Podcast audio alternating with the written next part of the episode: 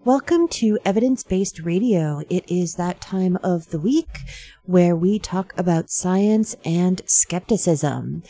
As always, you can find me throughout the week at my Facebook page, which is Evidence-Based Radio. And you can find this and previous episodes of the show as a podcast on your favorite podcatcher, such as iTunes or Stitcher or anywhere else. Spotify, that's what I was looking for. So, let's start tonight with the story that I didn't get to last week, because I think it's really interesting, and I definitely want to talk about it. So I have reported in the past how bees are really smart. Even though they have tiny, tiny little brains, they can do a whole heck of a lot with them. And so in the past, I've reported that bees are able to learn to use simple machines, such as tugging on a rope, to move a plate containing nectar from under a plastic cover so that they can get at the nectar. Well, we can now add to this the fact that they are apparently able to understand the concept of zero.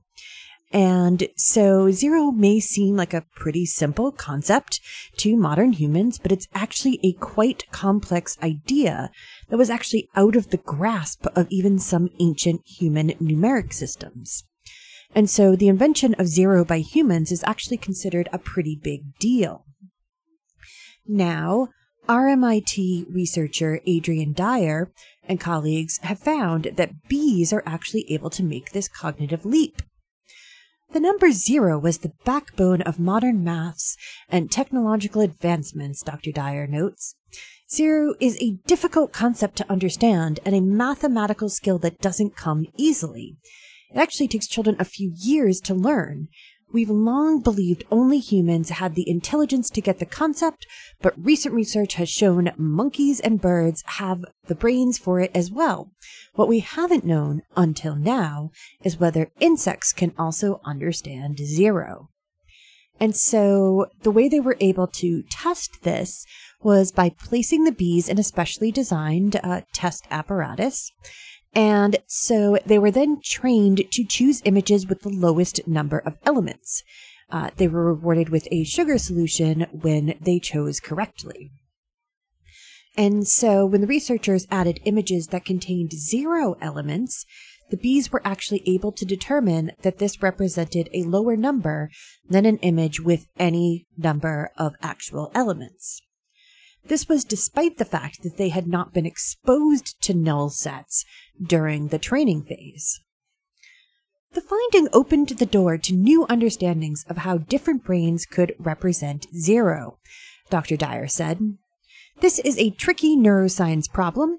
It is relatively easy for neurons to respond to stimuli such as light or the presence of an object, but how do we, or even an insect, understand what nothing is? How does a brain represent nothing? Could bees and other animals that collect lots of food items have evolved special neural mechanisms to enable the perception of zero? So if bees can learn such a seemingly advanced math skill that we don't even find in some ancient human cultures, perhaps this opens the door to consider the mechanisms that allow animals and ourselves to understand the concept of nothing. Now, of course, because the bee's brain is so small, it's really interesting. It is definitely going to open the door for researchers to look at other animals and see if it is a much more common concept for them to be able to understand than we once thought. And we'll come back to the whole idea of what animals can and cannot do in a moment. I have a couple more stories about that. But I did want to now talk about a little bit of sad news. And so you've almost certainly heard, but in case you haven't, Coco the gorilla died peacefully in her sleep on Tuesday at the age of 46. Coco was famous for having learned sign language and having an affinity for cats. Coco's first cat, which she named All Ball, apparently she enjoyed rhyming when she spoke, and All Ball was apparently a Manx cat, so it didn't have a tail, so it looked a little bit like a ball when it was a kitten. At some point, unfortunately, All Ball was hit by a car and killed, and the world basically mourned alongside Coco when they saw her obvious grief over the cat's death. And so they were really able to see that Coco was very similar to humans. Again, in this same vein. She actually would go on to raise a series of kittens into cats. And so that was one of her favorite things. So she was a Western lowland gorilla. She was born at the San Francisco Zoo in 1971 and was taught sign language by Dr. Penny Patterson and Dr. Ronald Cohn. She was moved to Stanford in 1974 when the Gorilla Foundation was established to take care of her and to advocate for other gorillas. It later moved to its current location in the Santa Cruz Mountains. Her impact has been profound, and what she has taught us about the emotional capacity of gorillas and their cognitive abilities will continue to shape the world, the foundation noted in a statement. Now, there have been some sort of weird reports over the years about things happening at the foundation, but Coco was undeniably a symbol of our connection to the animal world and for our need to preserve gorilla habitats and gorillas in general in order to allow future generations to be able to have this same sort of connection with them. And so she will be sincerely missed. This actually dovetails very nicely into my next story, though, which is about animal communication. And of course, that is a fairly regular topic here on the show. And again, it seems pretty fitting to follow up talking about Coco with this study. So a new study in the Philosophical Transactions of the Royal Society B looked at over 50 years of studies on animal exchanges across the domains of life in order to shed light on the workings of human language. So the researchers poring through this data identified four key elements that characterize human social action as well as animal social action when in conversation. So it is flexibility in turn-taking organization, identifying who takes the next turn, when responses occur, and what the next turn does. So not only do the researchers suggest a way to unify the study of animal conversations, they also suggest that it might lead to a greater understanding of how human speech evolved and how close or distinct it really is from that of birds or beetles, for instance. Language, humans' most distinctive trait, still remains a mystery for evolutionary theory, the study explains. It is underpinned by a universal infrastructure, cooperative turn-taking, which has been suggested as an ancient mechanism bridging the existing gap between the articulate human species and their inarticulate primate cousins. However, they note, we know remarkably little about turn-taking systems of non-human animals. And so researchers from the universities of York and Sheffield in England, along with the Max Planck Institute for Evolutionary Anthropology in Germany and the Max Planck Institute for Psycholinguistics in the Netherlands, have determined this framework for comparing conversations between diverse living things.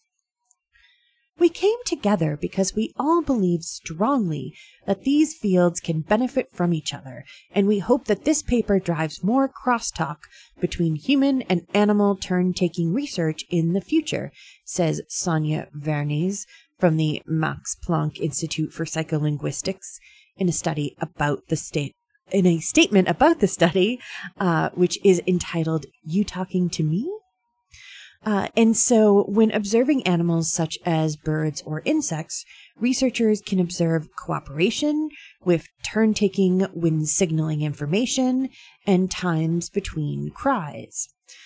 Timing, tenor, and context of exchanges are all important in what is being signaled, but it remains difficult to determine what that information is, especially when researchers are in distinctive fields such as zoology and linguistics and may not have chances to collaborate. So we definitely know that animals are actually talking to one another in some sense, talking in quotation marks, but we still don't know if it's more complex information that's being traded or if it's very simple things that are being traded. We just don't know. Although temporal coordination in animal communication has attracted interest over several decades, no clear picture has yet emerged as to why individuals exchange signals, the researchers note. And so basically what they are saying is that more collaborative work is necessary to see if and how animal communication is tied to human speech. And speaking of communication in animals, a new study on swamp sparrows in the U.S. suggests that they may have a sort of cultural song-making tradition. And so this study looked at recordings or listened to recordings of 615 male swamp sparrows' repertoires for a year in the Northeast. Robert Lachlan of Queen Mary University in London found that the birds typically learn a dozen syllable types as young birds, but ultimately choose around 3 as they reach adulthood. The birds are able to learn these songs with high accuracy. They also found that there is a marked conformist bias in which syllables are adopted by the males, and so they tend to keep the ones that are the most popular. The paper, published in Nature Communications, showed that when modeled, it was possible to suggest that some syllables may have been preserved over centuries or even longer. We're able to demonstrate that they learn quite precisely, and they have a conformist bias. They have stable cultural traditions with song types that can last many hundreds of years, he suggests. Of course, it's hard to experimentally prove this because birdsong isn't something that can be preserved historically, at least before the advent of recording devices. The time frames are so big here that you can't get fossils or archaeological evidence. It's difficult to think of direct ways to test this, Lachlan admits. But there is evidence from other birds, such as yellowhammers in New Zealand, which suggest that songs may be retained among populations over long periods of time. The birds were actually imported from England in the 19th century. Some songs sung by populations in New Zealand have been lost to those remaining in Britain, but it's believed that those songs come from ancestral populations in Britain. So again, it may be that birdsong is more closely analogous to human speech than we think. And so moving on, not to be outdone by the animal kingdom, is the kingdom of plants. And so there is a debate that has sort of gathered steam over the last several years about whether or not plants can actually be considered to have consciousness. And so a recent article in Quartz included opinions on both sides of the question. Plant biotechnologist Devin Mehta of the University of Alberta suggests that the answer to the question is an unreserved no. He lays out his objectives rather succinctly. For one, definitions of consciousness and intelligence are hotly contested, even when talking about humans and animals. Second, plants lack a nervous system, which has long seemed requisite for discussion of animal-like behavior. Third, while the way in which many anesthetics function in humans is still a mystery, there is no reason why they or other chemicals shouldn't induce a response in any organism, let alone plants. Now, that third point is referring to studies that have been done that basically show that if you give plants chloroform or other kinds of anesthetic, that they basically their systems are slowed and they act like they have actually been quote unquote drugged the way that a human system would react. And so it is one of those sort of odd things that would maybe lead you to think that there might be something that is directly comparable, but his argument is that it's just a chemical process, and that doesn't actually mean anything beyond it's a chemical process. And so he suggests that plants should be respected for their complex biology, but cannot be considered conscious. Now, proponents of plants having something like consciousness point to studies such as one conducted in 2014, where potted plants of the species Mimosa pudica were dropped a short distance. When first dropped, the plants curled up their leaves defensively, but they soon adapted, learned, and stopped the protective action as they were dropped multiple times without injury. We also know that plants communicate with themselves, fungi, and animals using complex chemical signals via their roots, branches, and leaves. We also know that they send out information via seeds, and even some sustain weaker members of their own species by sharing nutrients, which can be argued to be a kind of kinship. They also have defense mechanisms, nutrient sensing and seeking behaviors, and, as mentioned above, memories. I always recommend, when I talk about plants and the idea of consciousness, this amazing episode of the documentary Nature. It's called What Plants Talk About, and it's pretty mind-blowing. There is some amazing things in that documentary about the ways that plants can communicate, especially wild tobacco plants. Just what they do is absolutely mind-blowing. The first time I watched it, I was just like, this can't possibly be real. It will really make you pause and consider getting on the side of people who think that plants might have some sort of thing that could be considered on the scale towards consciousness, because man, I definitely recommend it. And it's Nature documentary, so I think it should be available pretty easily to find on PBS website. I will try and find a link to it if I can and put it on the Facebook page after the show. Now, on this hand, of people who do argue that plants might actually have something considered to be consciousness is philosopher Michael Marder, who is author of the book Plant Thinking, A Philosophy of Vegetal Life. And he told Gizmodo that plants are definitely conscious, though in a different way than we humans are. He states it fairly simply that if consciousness literally means being with knowledge, then plants fit the bill perfectly. He argues that our anthropomorphic understanding of consciousness actually makes it hard for us to see or understand plant consciousness. Evolutionary ecologist Monica Gagliano is very clear about her opinion on plants as well. My work is not about metaphors at all, she told Forbes. When I talk about learning, I mean learning. When I talk about memory, I mean memory. Gagliano says working with plants gave her an epiphany. The main realization for me wasn't the fact that plants themselves must be something more than we give them credit for, but what if everything around us is much more than we give it credit for, whether it's animals, plants, bacteria, whatever?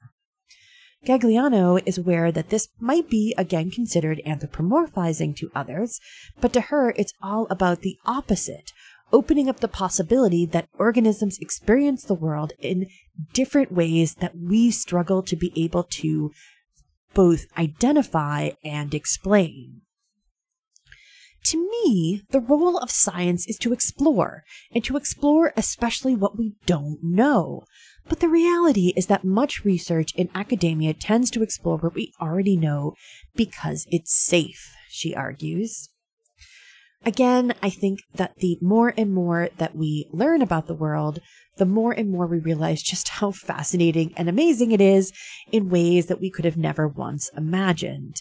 And I think that there is definitely something to be said about the idea that anthropomorphizing goes both ways. So yes, it can be seen as a way in which people look into things and see what isn't there, but it can also very much be used as a way to not see that things are there because we're looking for a specific human-based version of whatever personality trait or cognitive ability or thought process or whatever it is that comes from a human perspective.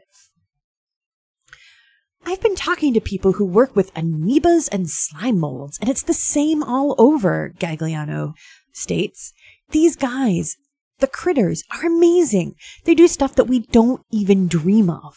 And by not dreaming of it, we assume it doesn't exist. So yeah, that is definitely something that I also agree with.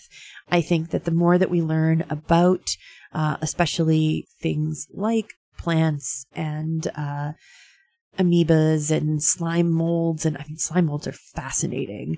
I know it sounds terrible, you know, slime molds, but really there's a reason that people study slime molds, and there are people that are devoted to slime molds because they're amazing. They really are. But anyways, that is a story for another day.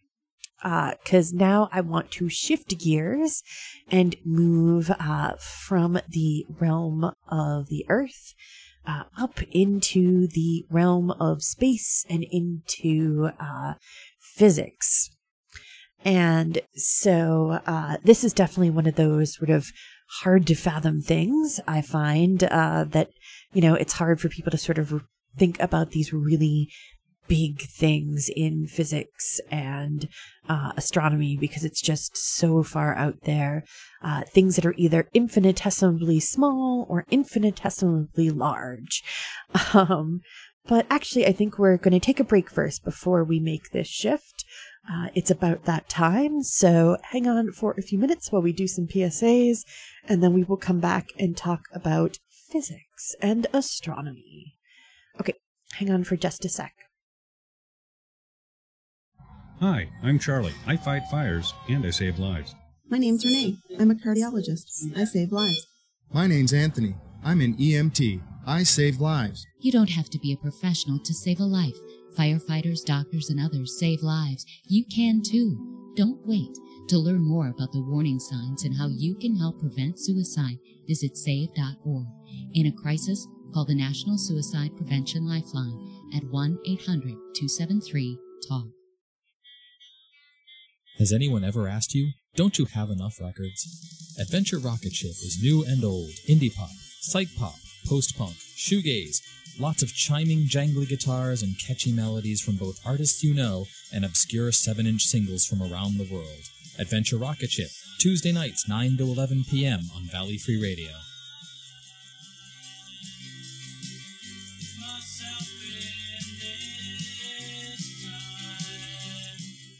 Alcohol poisoning is caused by binge drinking large quantities of alcohol in a short period of time. Very high levels of alcohol in the body can shut down critical areas of the brain that control breathing, heart rate, and body temperature, resulting in death. Alcohol poisoning deaths affect people of all ages, but are most common among middle-aged adults. In the United States, an average of 6 people die every day from alcohol poisoning. Most of the deaths are among men. States and communities can support proven programs and policies to prevent binge drinking. Healthcare providers can screen all adult patients for binge drinking and counsel those who do to drink less. Don't binge drink. If you choose to drink, do so in moderation, up to 1 drink a day for women or 2 drinks a day for men. To learn more, visit cdc.gov/vital signs. Today's episode, Bobcat in the Cave. Whoa, nuts! There's a bobcat in this cave! Save us, Sassy!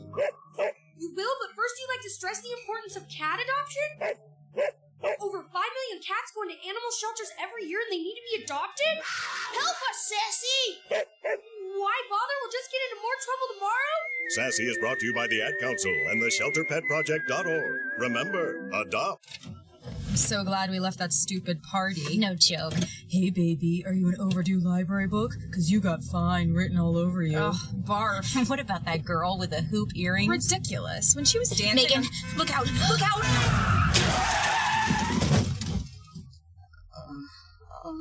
Oh, my God, Becky. Becky, are you okay? My arm. I think it's broken. Can you bend it? It's already bent. In the wrong direction. I can't believe this. I'm so sorry. I only had a few drinks. I was just buzzed. Really? Just buzzed? Yeah, I swear. Well, in that case, my arm is fine. Ah, that's better.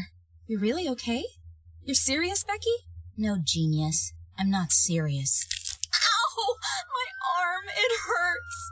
Buzzed driving. Maybe we should stop acting like it's no big deal. Buzzed driving is drunk driving. A public service announcement brought to you by the U.S. Department of Transportation, the Ad Council, and this station. You don't let your kids play in the toilet. That's what it's like when pet owners don't pick up pet waste. Irrigation and stormwater can carry this pollutant to storm drains and retention areas where our children play. Do the right thing for yourself and your community. Pick up after your pet. Bag it and properly dispose of it in the trash. Remember, only rain in the storm drain. Brought to you by Stormwater Outreach for regional municipalities. Visit Storm at www.azstorm.org.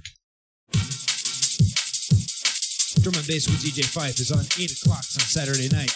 We roll from 8 o'clock to 10 o'clock on the Valley Free Radio, WXOJLP, or online at valleyfreeradio.org. Join the 8 o'clock Drum and Bass Association by listening to Drum and Bass with DJ Fife, 8 to 10 Saturday nights. Great weather means it's time for kids to go out and play, but kids aren't the only ones outdoors. Ticks that spread Lyme disease and other infections are also active in the spring and summer. CDC reminds you and your children to wear insect repellent, bathe or shower as soon as possible after coming indoors, and check for ticks daily. If you've been bitten by a tick and developed fever, rash, or fatigue, seek medical care. To learn more, visit www.cdc.gov/Lyme. And we are back. Okay, so like I said, we are going to be switching over to talking about space and about physics. And so we're going to start in sort of pure physics, move into space for a second, and then come back to sort of more pure physics. And so researchers at the University of Colorado Boulder and colleagues have announced that they believe they have found the last of the ordinary matter that has been theorized, but up until now undiscovered in the universe, and which basically makes the model of the Big Bang work. And so this ordinary matter, which is called baryons, basically makes up everything we can see and measure in the universe. And until recently, researchers had only been able to account for about 2/3 of that amount. And so again, it is 2/3 of the amount that we should be able to detect based on models of the Big Bang. And so an international group of researchers have found what they think is that missing matter. And so what they have found is that there is matter hiding in the space between galaxies. And so it is in filaments of oxygen gas, which hover at around 1 million degrees Celsius, notes Michael Scholl of the Department of Astrophysical and Planetary Sciences, which is the APS. The new study, published in Nature, was led by Fabrizio Nicastro of the Italian Instituto Nazionale di Astrofisica, INAF, and the Observatorio Astronomica di Roma and the Harvard Smithsonian Center for Astrophysics. Some of these international teams, it's a mouthful. This is one of the key pillars of testing the Big Bang Theory, finding out the baryon census of hydrogen and helium and everything else in the periodic table, said Scholl. Now, actually back in 2012, Scholl and colleague Charles Danforth, a research associate at APS, proposed that the missing matter was most likely located in a web-like pattern throughout space called the Warm-Hot Intergalactic Medium, or WHIM. And so, in order to prove the theory, the team pointed a series of satellites at a quasar called 1ES-1553A. And it's basically a black hole at the center of the galaxy that is consuming and ejecting huge quantities of gas. It's basically a really big lighthouse out in space, Scholl notes. And so, using the bright signal from the quasar, the team was able to look at the material between the bright object and the Earth. They first used the Hubble Space Telescope's Cosmic Origins spectrograph to narrow down the scope of where the missing baryons might be. They then used the European Space Agency's X-ray multi-mirror mission, also known as XMM-Newton satellite, and they used that. Using that satellite, they found signatures for a type of highly ionized oxygen gas that exists in a large enough density that, when extrapolated to the entirety of the known universe, can account for the missing 30% of matter. While the researchers will need to confirm the readings, 7 other sources have already been selected for research, and they are pretty confident that they've found the missing matter. They suspect that it has been blown out into intergalactic space over billions of years by galaxies and quasars. But of course, with everything, there is some doubt, especially with all of these sorts of theoretical ideas about physics. And so, since much of this research is preliminary, others aren't quite so sure that they've really found it. For instance, the researchers only used the one quasar and found one set of samples. This is one detection, and so deriving a cosmic mean density of hot gas is a bold thing to do, and not necessarily in a good way, says Jason Tumlinson, astronomer at the Space Telescope Science Institute. Usually you would need a larger sample to be confident in the derived mass budget. Astronomers also note that the journal Science has a tendency to oversell astronomy results.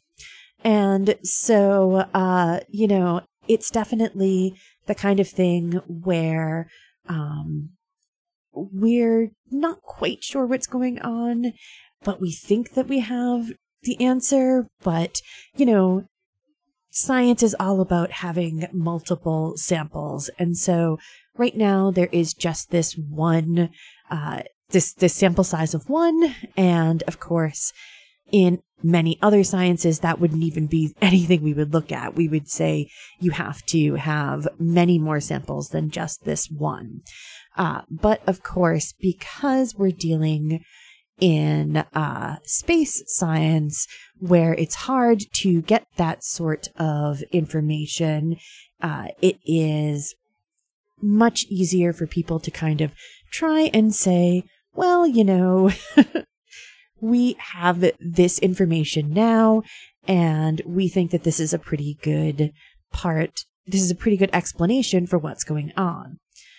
particle physics is very hard, and trying to figure out where all of this stuff is, it's just very theoretical. And so I think that it's important to talk about sort of both sides, because I think that, again, it's important to show sort of the nuts and bolts of pure science. And so even though, yeah, it sounds perfectly reasonable that we found this information and this is totally true, there are some other people who are saying, well, yes, but there's just this one. And we're actually going to do a second story about that in just a minute. But I did want to take a second to talk about that massive dust storm on Mars. And so basically it has turned into a global weather event. It has knocked NASA's Opportunity rover offline. But of course, Curiosity is actually nuclear powered. And so it is still able to send back pictures, and it has been sending back some doozies. And so, yeah. Luckily, at least Curiosity is still able to respond. And of course, NASA has assured people that Opportunity will come back online. It's just at the moment not able to do anything because it is based on a solar array. And so the last time this happened was in 2007, before Curiosity even got to Mars. And so hopefully, it will be able to get back on track once the sandstorm has finished up. And so NASA officials wrote in an update on Wednesday, a recent analysis of the rover's long-term survivability in Mars's extreme cold suggests Opportunity's electronics and batteries can stay warm enough to function. Regardless, the project doesn't expect to hear back from Opportunity until the skies begin to clear over the rover. That doesn't stop them from listening for the rover every day. So hopefully we will be able to get it back on track pretty soon. All right. And so now let's go back to physics and talk about another paper. This one is by Thomas Collett of the Institute of Cosmology and Gravitation at the University of Portsmouth, England, and another international team of astronomers. And this is again published in the journal Science. And so what they were looking for was gravitational forces. We're looking to find evidence of gravitational forces from the opposite direction from what is usually taken. So usually what happens is that the researchers look for gravitational lensing and then determine what the galaxy is, what the mass of the galaxy is from that gravitational lensing. So this time, what the researchers did was they first calculated the mass of a galaxy, ESO 325-G004, by measuring the movement of the stars. They then calculated the curvature of the Einstein ring surrounding the galaxy to determine how much it deformed the space around it.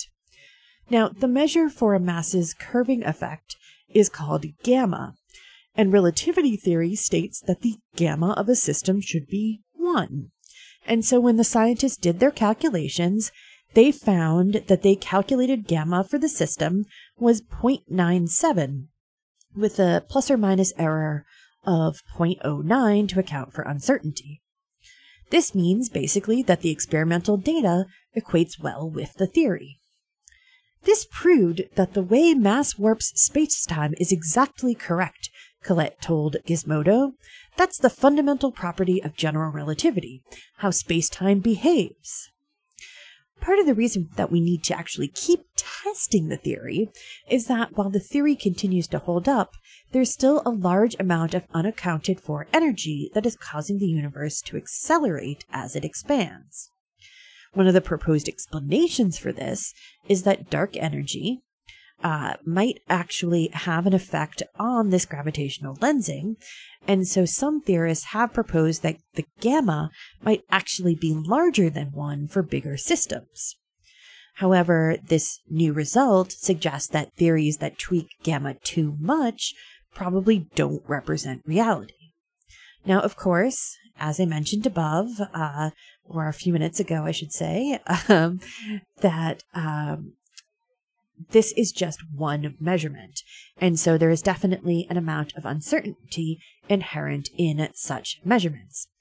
And of course, despite his very sort of forceful statement above, Colette does understand that this is just one measurement. And so definitely they do want to do this again. But it's another important step in working on figuring out what really is going on out there and how the universe really works. So it is pretty interesting and exciting. And I like that they decided to turn it on its head and do the calculations from the opposite direction to see if they would get the same kind of results. Okay, so let's move back into biology for a moment and talk about dinosaurs. And so this has kind of been all over the place. I didn't think it was that amazingly interesting, but I think it's mostly because, you know, another Jurassic Park movie is coming out and everything is happening in the world of dinosaurs and people are really interested. But it turns out that, again, Jurassic Park has, surprise, surprise, got it wrong about the anatomy of these ancient beasts. And so it turns out that, for instance, large carnivores like T-Rex probably couldn't move their tongues.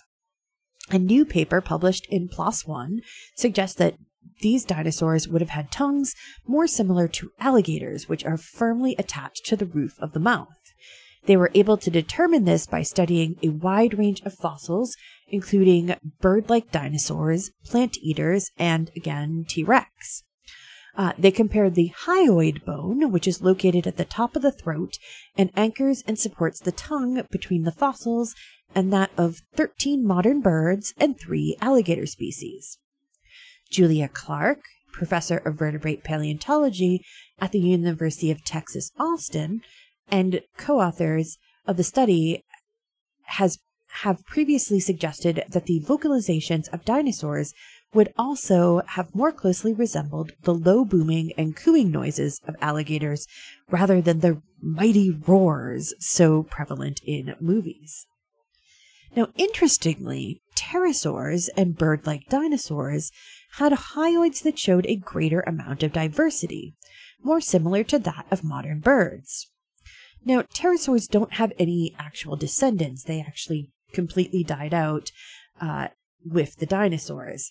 But the fact that their tongues resemble those of modern birds suggests an interesting hypothesis. It suggests that the variety of tongue designs, including those that are spiky, forked, or tube-like, and which may have hyoids that wrap around the back of the skull or extend to the tip of the tongue, may have evolved due to the specific evolutionary pressures of flight.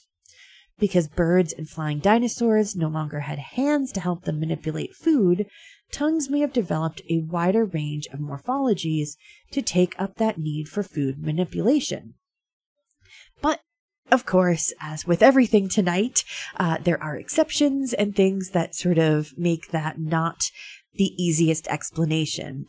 Plant eaters like Triceratops and the ankylosaurs also had complex hyoid bones.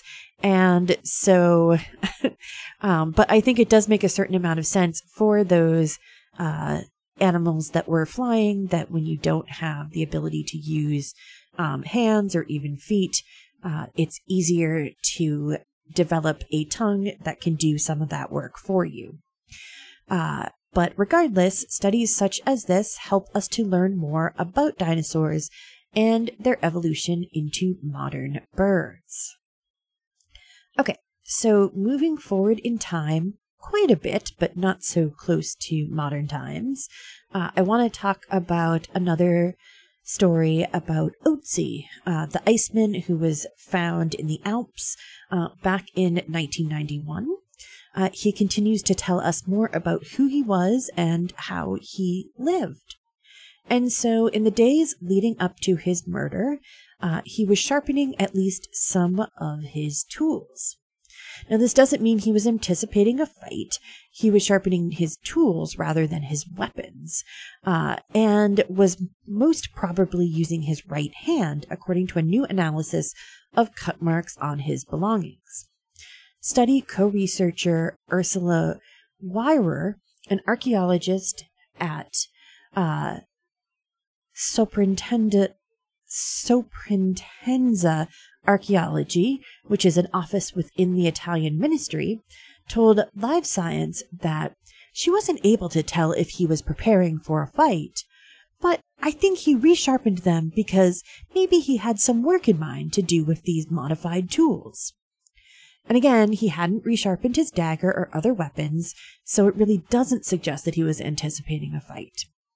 Now, if you don't remember, Ötzi was around 45 years old when he was killed by the combination of a head injury and an artery-piercing arrow to his shoulder sometime between 3,370 and 3,100 BCE, which was during the Copper Age. And despite having been available for study for many years, parts of Ötzi's toolkit had not yet been properly studied. Beyond the dagger, he had an end scraper, likely used for cutting plants or working animal hides, a borer for making holes in materials such as wood, a flake, an antler retoucher, and two arrowheads, along with the arrowhead that was, well, still embedded in his shoulder. The researchers had just a few days to examine each tool with microscopy and CAT scans.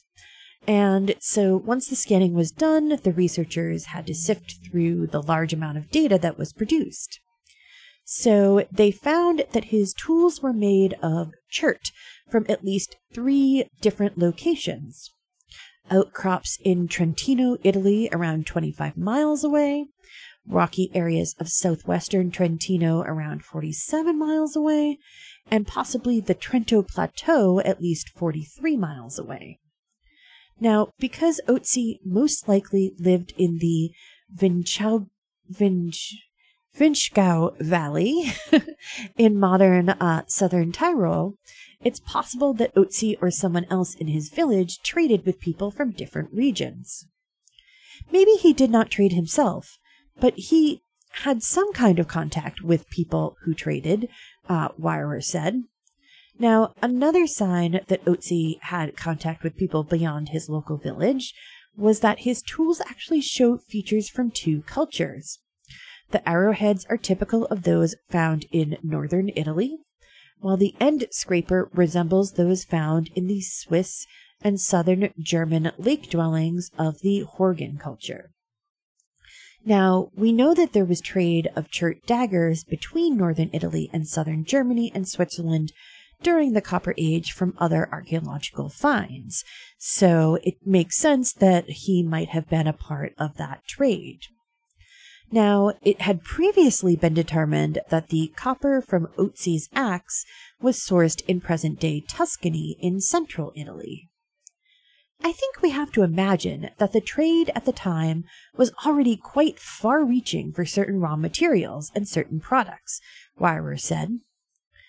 Now, the sharpening of the tools showed as an opaque patina without signs of wear, but again, they most likely were created sometime before he, sometime in sort of the weeks leading up to his death, because it turns out that it probably wasn't in the last few days before his death, because he actually had a cut on his right hand. And so because they suspect he was right-handed, not only because of the cut marks on his clothing, but also because his right side was slightly more developed than his left, he probably wouldn't have been doing anything in that last couple of days, because it's kind of hard to try to do flint knapping when you have a existing cut on your hand, because it's just going to get worse and you're just going to have a bad time.